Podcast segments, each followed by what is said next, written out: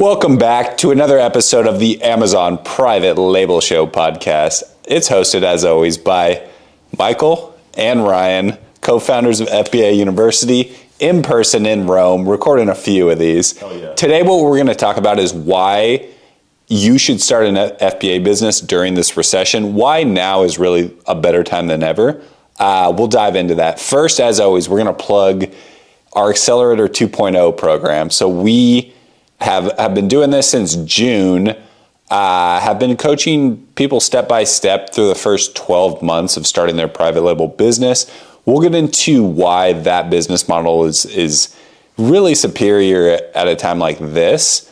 Uh, but if you are interested in starting your own online business, trying to get into Amazon, book a call. There's a link in the show notes. We would love to see uh, if really you have the capital and time to, to start your business. Yep. We've had a lot of students launching in Q4. It's been a lot of fun. wild. Get in contact uh, if you're interested, and we, we will uh, chat then. All right, my man. We are in Rome again. Always. Let's talk about uh, right now. There's there's clearly a little bit of a recession going on Yeah. uh, everywhere, right? And so a lot of people ask us: Is should I wait to start that business? Is now not the time? Are sales down? Why don't you just kind of start with with telling us how you think think about Amazon in terms of uh, you know overall economic impact? Yeah, I would say that sales aren't down overall. In fact, sales are up if you look at the statistics. Cyber Monday just gone and Black Friday were huge, set new records again. I think people have this misconception that because they see the madness in the news and the media, they automatically assume that that transpires over to e commerce.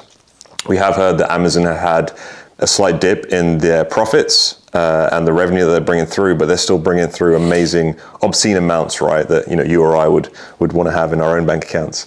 But essentially, uh, there's definitely not any slowdown in e-commerce sales. Mike and I are both launching new products. We're, we're selling through. We're launching a brand together as well. So you know, if we thought that things were turning sour, we probably would pivot into something else, but we haven't. Um, students are launching non-stop, so definitely not fazed by this recession. I think actually it's a great situation and great opportunity for people who are looking to get into Amazon. When it comes to product research and vetting our students' products, we uh, look for specific things such as search volume, um, velocity, we look at differentiation, margin. So we look and almost uh, incubate students when it comes to finding those products. So we wouldn't necessarily let students launch or we wouldn't recommend to launch a trendy product or something that didn't have a good history of selling through. So by the way in which we pick and vet products, we automatically, well not automatically, almost exclude anything which is going to you know suffer from the recession. Selling on Amazon, there's a bunch of products that are household staples that really are going to be the last thing that people are going to cut if they are looking to cut uh, any products that they're buying because of a recession. So there are things you can do to sort of foolproof that. But I would say, my man, you know, when it comes to looking at a recession, there's things that you know you've got to be more worried about. Like, for example, I know a lot of my friends who are in jobs that have had their jobs cut, right, or they've been told they're being laid off or being made redundant, and they literally have no control of how it goes, right? You know, if the top boss says you got to go, you got to go. Whereas when you run your own business, you can create new lines. You can create almost like a table that has multiple legs. So you can create new brands, create new lines. You can divert. You can reinvest your income in other areas, and you can really make yourself bulletproof. And you know, Amazon FBA has been the vehicle that both Michael and I have used to create other streams of income in our life as well. So from my point of view, I actually think starting an Amazon Amazon FBA business is how you can make yourself almost recession proof. And for me, it's definitely led to a lot more security. I feel a lot sure about myself. My family's financial health is has been bolstered, and I know that I'm not going to be laid off tomorrow because my life is in the hands of someone else. So for me, I think a recession is the perfect place to start your Amazon business, and I, I believe everyone should have another Amazon business, dude. Yeah, I mean, there's two two ways to to kind of tackle this, right? First is the macroeconomic impact of a potential recession, where things like the interest rate is super high, inflation's high. You are in, terms of the ways you can get ahead and not fall behind in a recession.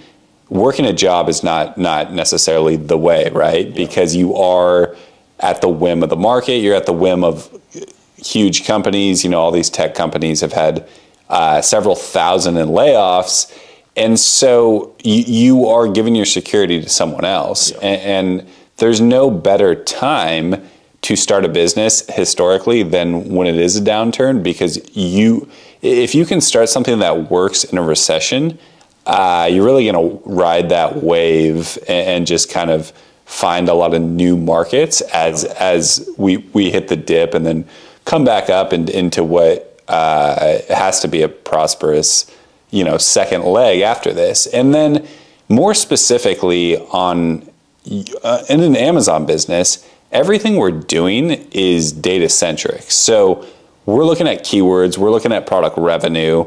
The fundamentals don't change, right? So if something, if a product or a niche has all the all the filters that we always use, making sure there's at least 50,000 people a month searching your for your product, for your keywords, making sure that there's new sellers making 10,000 per month with under 250 reviews to validate that that a new seller like yourself or our brand will be able to do just that then you're fine because the numbers and tr- trends don't just stop right? My business you know i've had a great q4 thus far looking to to uh, increase on on what was a good q4 last year. So i haven't seen any difference overall macroeconomic versus your specific private label brand uh, it's it's kind of apples to oranges, right? Yeah, so if yeah. you ever became big enough to hit a macroeconomic trend, you've already won the game. Yeah. And so that's kind of how I look at it. But